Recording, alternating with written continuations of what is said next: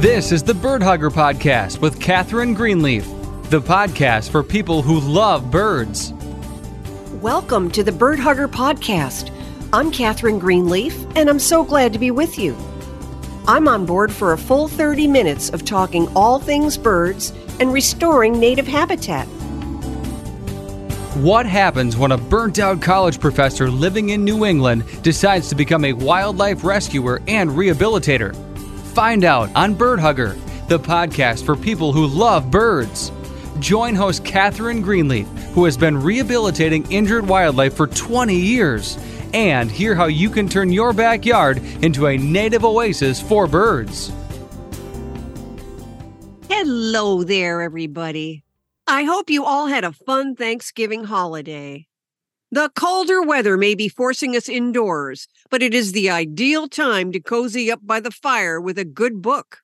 Today, we'll be talking with author Dorian Anderson regarding his wonderful new book about birding and finding sobriety. Stay tuned. We'll be right back.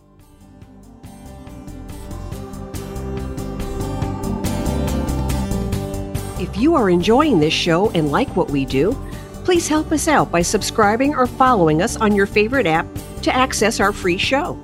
That way, you'll get notified of what's coming, you'll never miss a show, and it will help us in the ratings. Today, we are speaking with Dorian Anderson, author of the brand new memoir, Birding Under the Influence Cycling Across America in Search of Birds and Recovery. A highly accomplished neuroscientist, Dorian has reached a crossroads in his life. Does he want to continue his career at a prestigious university, conducting research at an unrelenting and unhuman pace? Or does he want to experience his full out humanity, riding his bike and searching for rare bird species? Dorian follows his heart, choosing 12 months of bike riding and birding. Today, he shares his adventures on the road, all 18,000 miles, as well as how he fell in love, found nearly 700 rare bird species, and confronted his drug and alcohol demons. And now I'd like to introduce Dorian Anderson to the show. Dorian, thank you so much for joining us today. Catherine, I'm stoked to be here. This has kind of come together only in the last, I don't know, week or 10 days around jury duty and other trips which I have planned. So this is awesome. I'm really stoked to be reaching out to a new host and hopefully a new audience as well. I am so glad you could be on the show. I know you've got a very busy itinerary. So I just thought I would ask you know, you've got this wonderful new book. Could you tell our listeners a little bit about yourself and how you came to write this book?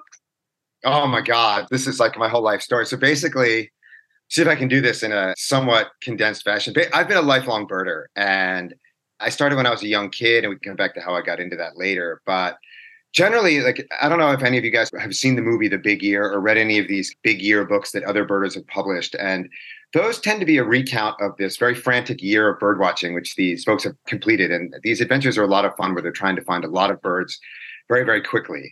And so the book is ostensibly about my big year, but I did it a bit differently in that I rode a bike to be carbon free and also to kind of take money out of the equation. So I rode like 18,000 miles around the lower 48 states, biking, birding, blogging, photographing. And ostensibly, the book is about what I saw, did, experienced, thought about on that big year, including the challenges I overcame, the people that I met, the landscapes I encountered, so on and so forth. But in the background, what's happening is my history of birding, which is interrupted from age 15, 17 to 30 by alcoholism and my coincident rise through academia. Ironic as it was, as I was doing lots of drugs and alcohol through that rise, the book uses the bicycle trip to explore and kind of dissect and understand my alcoholism that preceded my departure.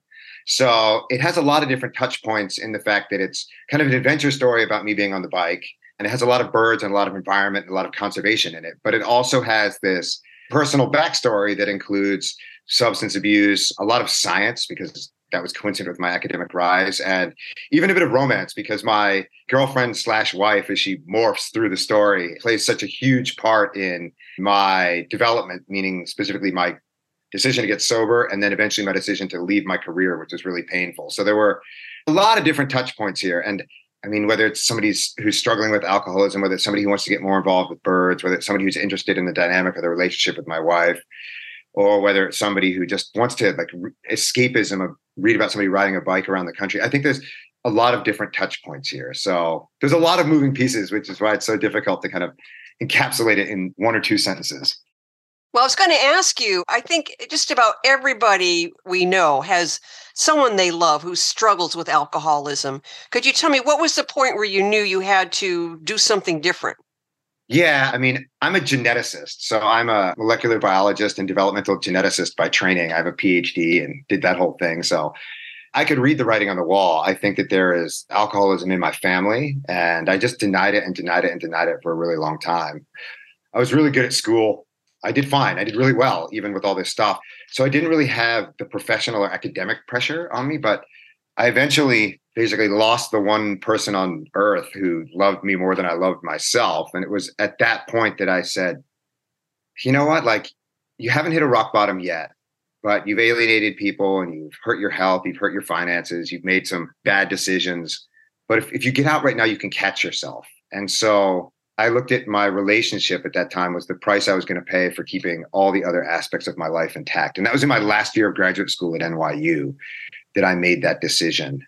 But I'm really lucky in that I didn't hit a rock bottom and I caught myself. And it was because I got a wake up call, but was alert enough to listen to it and, and not sleep or drink my way through it. I had flirted with disaster on a number of fronts a number of times, but I just did the math. Like I'm an analytical guy and it wasn't some huge emotional wrench. I just looked at it and I said, you know what? Like if I'm going to survive and thrive in any way, shape, or form moving forward, like this has to go right now. And I knew, I knew I was an alcoholic. I'd been to AA before and was like, this is for losers. And they went back out for three years. And I'd been to alcohol counseling and stuff. And I was like, this is for losers. I don't need this. You have to lose enough and make enough mistakes before you realize it. And and the advice I give people who have friends and family who are struggling with this is it's really hard, but they have to learn the lesson for themselves. You can support, but you can't force people in a direction that they're not ready to go yet. And so I think that it's a hard boat to be in to know when to offer help and when to kind of just say, I have to let this person realize for themselves that they need to sort this out. I was going to say, it sounds like this bike ride that you went on was a quest to save yourself. A little bit. So I was, I got sober right at the end of my PhD, and that precipitated a whole bunch of other problems because my my addictive tendencies redesigned on my work immediately. And so in a field as uncertain as molecular biology, where there's lots of frustration and technical difficulties and troubleshooting and trying to resolve incongruous data, I kind of drove myself mad through the next two years. And because my addictive tendencies redesigned on my work so quickly once I got sober, even though I was sober, I hadn't done any of the thinking about like how to heal or how to be happy or what I want out of my life. Like most people get sober and then they feel that stuff out. I just moved from drinking to like science with like no no breather. It was as unhealthy as was the drinking from a mental standpoint. And so it was when this idea for the bicycle big year popped into my head at about the same time that my research cratered for a number of reasons that I was like, I need to shake up my life. And I haven't spent any time thinking about like what I want out of my life and what makes me happy and how can I redefine success outside of the laboratory that I decided to take off with a lot of encouragement from my wife on this bike trip. So the bike trip wasn't the mechanism through which I got sober, but it was as I saw after the fact, a necessary but delayed extension of my sobriety. Because as I said, I took off about three, basically four years after I got sober. But those three years in between, I was just too focused on work to comprehend what was going on. So the time on the bike is really what allowed me to digest some of the circumstances, decisions, and some of the insecurities that perpetuated and fueled my alcoholism for the 15, I guess it was like the 13 or 14 years where I was basically just abusing alcohol nonstop. So, was there any spiritual aspect for you to this ride? There was not. And full disclosure, I'm not a terribly spiritual guy. I think that's part of the scientific background. But I think that what there was was like this time alone and this headspace. So, in some respect, that's the wrong way to say it. Like, yes, there was a spiritual aspect to it. There was not a religious aspect, but like the spiritualism of being on the bike and for so many hours a day being by myself and having time to think about, as I said, these like past motivations, decisions, mistakes was really, really important. One of the decisions I made going into the bike trip was and i had i should mention i had zero cycling experience before i took off on this adventure the idea came out of a specific episode which is recounted at the beginning of the book but i had no cycling experience so i had no idea what to expect. But one thing I did know is that I wanted to do the entire year what I called inside my own head. So I didn't listen to any podcasts, any music, any news, anything the entire time that I was writing. And there was practical side of that. If I wanted to be able to hear birds sing, so if I heard black chin sparrow, I could stop and have a look at it. But there was a hell also a, a, a safety aspect. If I want to be able to hear approaching vehicles and kind of know where I am in the landscape of, of the traffic. But as I said, I wanted the challenge of, of being in my own head without external programming for an entire year. And that was where I got to think about. I mean, there's a lot of counting of mileposts of, oh my God, this is so miserable. Why did I leave my career for this? But then there were these times when you got these idyllic rides and your mind could just totally wander and think about all this stuff that I just I had just not put any head work into. Like I just kind of had this one vision for what I wanted out of my life. And that was to be a professor at a fancy school and have everybody think that I was the smartest guy in the room.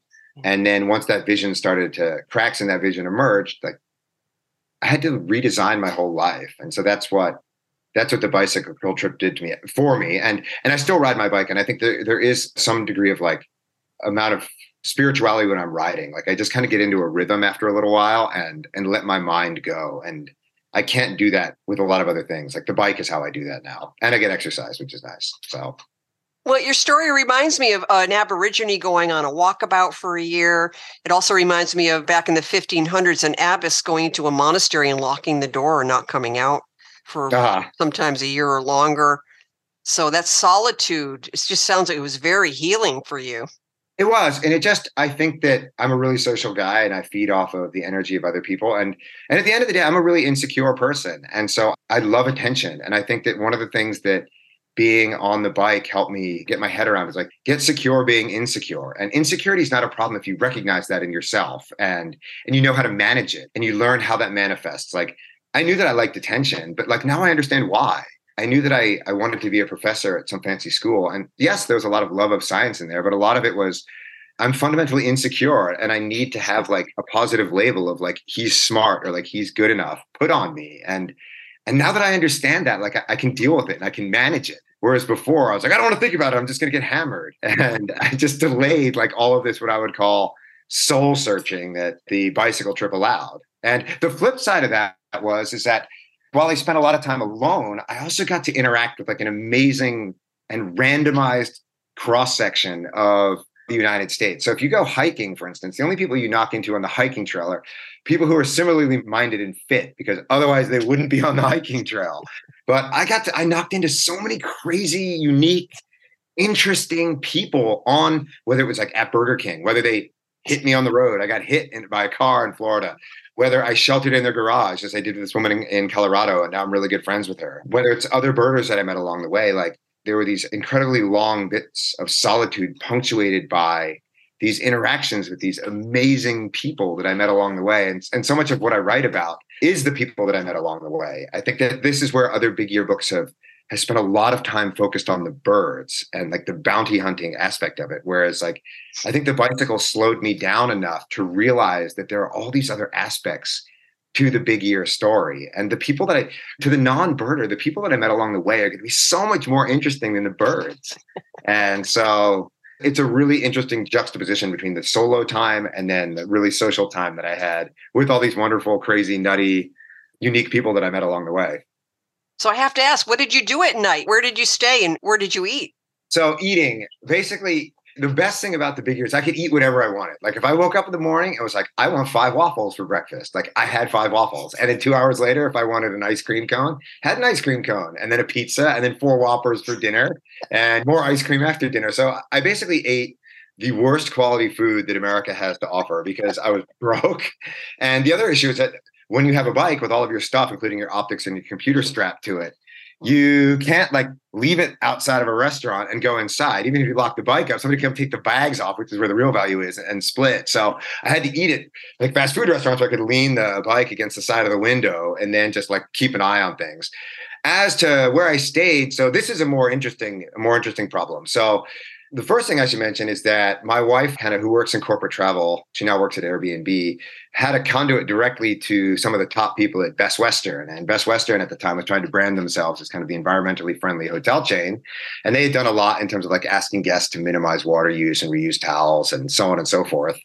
And so my wife was like, then girlfriend, now wife, would said, Hey, look, why don't you throw some room nights at my boyfriend and he can kind of ride around from your properties all around the country and give you guys some advice as to what might work better from an environmental standpoint and also like highlight some of the properties that he finds particularly fun as he rides around. So they gave me 6,000 bucks in room credit and that ended up breaking down to about $100 a night. So I spent about 60 nights, so one out of six nights with Best Western. I get invitations from lots of birders to stay with them and that was awesome because those people would roll out the red carpet, they cook me lots of food, they'd have tons of stories. A bunch of them even like would have friends over so I could like I told you I like attention, hold court with like a bunch of people at dinner. Because I had been at prep school in Connecticut, I had been at Stanford, I'd been at Harvard, and I'd been at NYU and Mass General Hospital, all institutions which draw not only from like all over the country, but all over the world. I had this like amazing network of people. Granted, mostly coastal in big cities, but a lot of those people had grown up in the middle of the country and other areas or had kind of repatriated some of those states. But I had this transcontinental network of people with whom I could stay and friends of friends. Facebook worked really well. And then there's this amazing website called Warm Showers, which is a network of traveling cyclists that are willing to house and feed one another as we move around the country. And so I probably spent like 120, 140 nights with warm showers hosts, people that I'd never met, that I just emailed and I'm like, I'm going to be coming through in two or three days. Can I crash with you? And sometimes that was like, I just slept on their couch and they're like, yeah, there's a pizza place down the street. And other times they're like, you can stay in the pool house for three days and swim in the pool and so on and so forth. And the empty nesters were the best because all the like maternal and paternal genes got turned back on and they just wanted to cook me a big dinner and tuck me in and read me Goodnight Moon and give me a warm glass of milk. So like the retirees, like the 60 to 70 year old retirees were awesome. Like they totally took the best care of me and put me up. It was awesome. And I decided not to camp for two reasons. One was that carrying all of the camping gear on top of all of the birding gear and the computer and hiking boots and laptop and chargers and cameras would have been too much. And also I kind of wanted to use the trip to kind of take America's pulse. And it was really, really interesting because no matter where I went, like everybody wanted to take care of me. I stayed with like some of the most liberal people I've ever met. I've also stayed with some of the most conservative people I've ever met. But the moral is that like everybody took care of me. Like, yes, there were some jackasses on the road who harassed me, particularly in the South.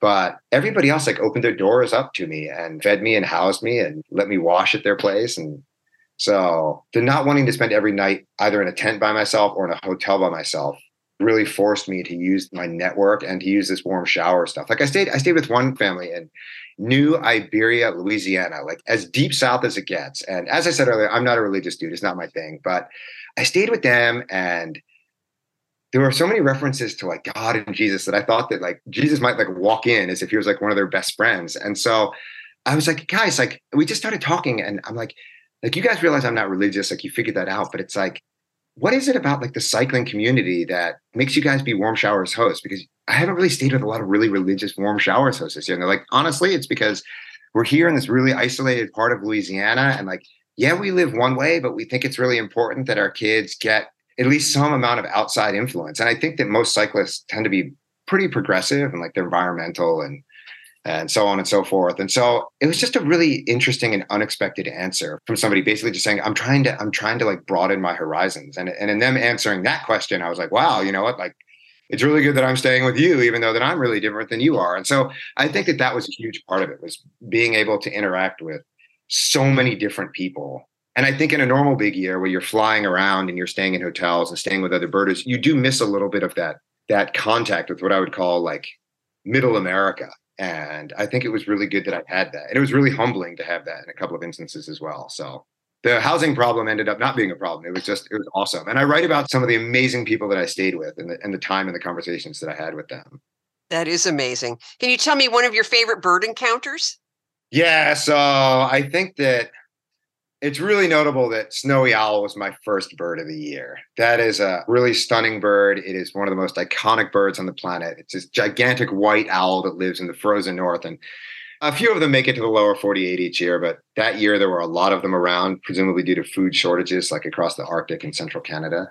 So that was really cool, especially given that so many other big year birders have like battled and pulled out their hair trying to find that. I think the biggest thing with the bike was that it made me work really hard for birds that petroleum powered big year birders or like recreational birders can find really easily. So white-tailed ptarmigan was a bird that gave me nightmares because it lives like above 12,000 feet in Colorado and there's nowhere to stay above like 8,500 feet in Colorado. So every time I wanted to look for that bird, I'd have to do it between town A and town B, but that would require like a 4,000 foot ascent on the bike up to that. And I'd be exhausted when I got there. And then I have to take off my biking shoes, stash my bike, put on my hiking boots, and then go walking up the mountainside onto the tundra looking for these things. And I, I kept, just kept yo-yoing over all these super high mountain passes for like three weeks, missing that bird every time I went up to high elevation before I finally got it. And sage grouse was the same way that that bird is really easy to get in the western US during mating season because the birds have these really elaborate mating displays that unfold in very predictable areas, like at leks, which are kind of the same spot every year. And so to see those birds in normal big years, it's as simple as just driving to a lek, sitting in your car and like checking it off. But finding them in the summer when they're dispersed in a sagebrush habitat is really difficult. And it took me a week to do it. And so I finally found it in outside of Vernal, Utah. And it was like 100 degrees, almost died of heat stroke that day but having to work for the birds. And I think that that was the birds that I had to work the hardest for. Like, like I said, ptarmigan, sage grouse, Pacific golden plover was another one. Rufous-backed robin, I rode 300 miles out of my way to see what amounted to like one wandering bird. So that was that was a real dice roll because that bird was from Mexico, and had that one individual bird which was spotted the day before moved, I would have been riding for nothing. So I rode 305 miles, which is the same distance as like Boston to Philly, St. Louis to Chicago, or Vancouver, British Columbia to Portland, Oregon to see one bird. So those are the ones that stick out, the ones that I had to work the hardest to get. Now that's dedication. I, I, ate well on those nights. I can tell you that. It was like a double pizza kind of night. Yeah. So now, were you following eBird to see other people's sightings of birds so you could close in on one particular bird? Yeah, exactly. Yeah. So I had, I used eBird a lot. It's such a good resource. And I think that it's funny. I didn't eBird during my big year for two reasons. One, I hadn't spent a lot of time on eBird yet. Like I was a scientist before I took off on this bike trip, and that's like a whole nother aspect of this. But I didn't use eBird from around 2011 when I got sober and my birding interest kind of came back to 2013 because I didn't want my free time to be about data collection. Like my scientific data collection was was so miserable at that stage that I didn't want to be like collecting data when I was doing basically my my escape from collecting data. And I now regret all of that because eBird isn't so much about data as it is like keeping your own lists selfishly. And so I also didn't eBird my big year because, like I said, I hadn't caught the eBird bug then. And there were just so many logistics that I needed to balance day to day that like eBirding everything I went was just too hard. But I did use eBird to find things.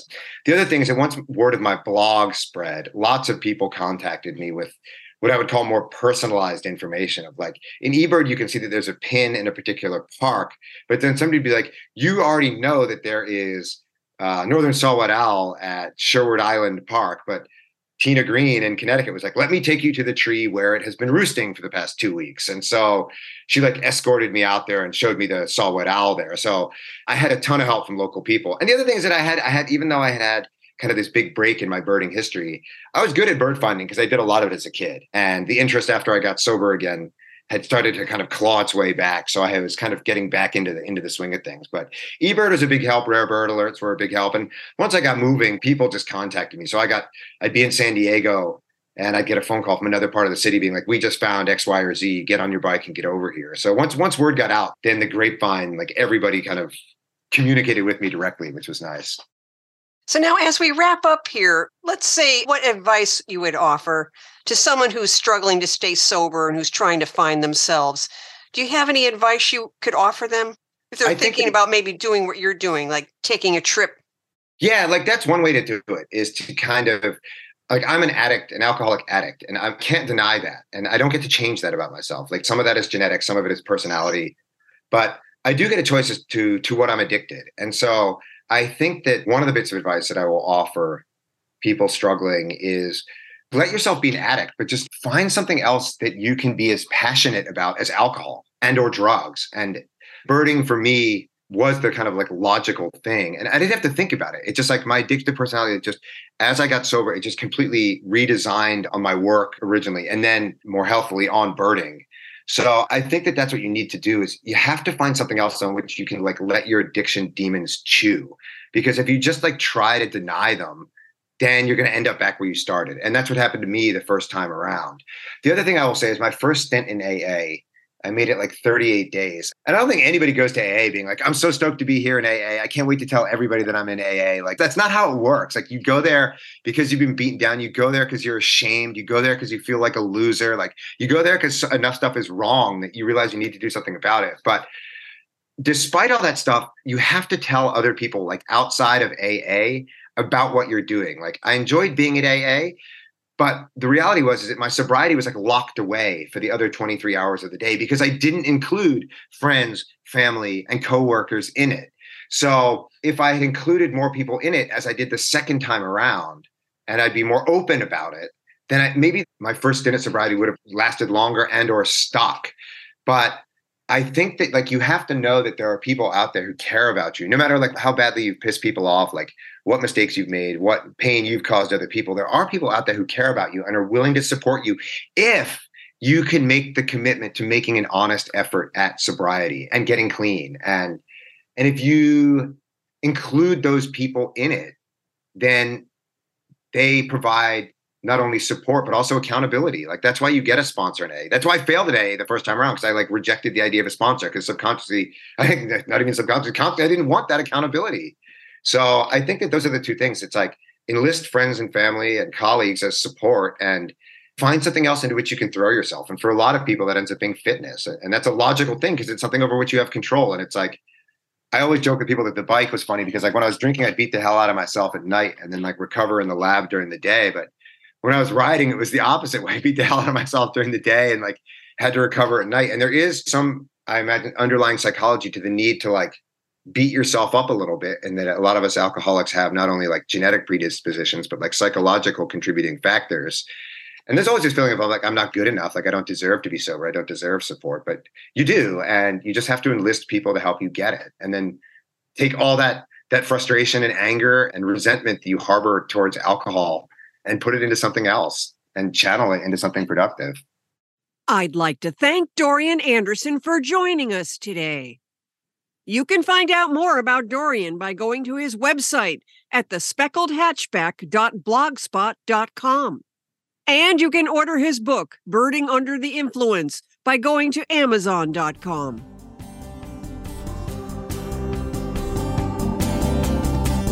Join Americans everywhere in the One Third for the Birds movement. Dedicate the back third of your yard to birds and other wildlife. Make this area a quiet zone with no leaf blowers or lawnmowers. Plant native trees and shrubs so birds have plenty of insects to eat. Create a safe haven for birds to nest and raise their young. You will be rewarded with many hours of bird watching fun. For more information on One Third for the Birds, go to the Bird Hugger page on Facebook.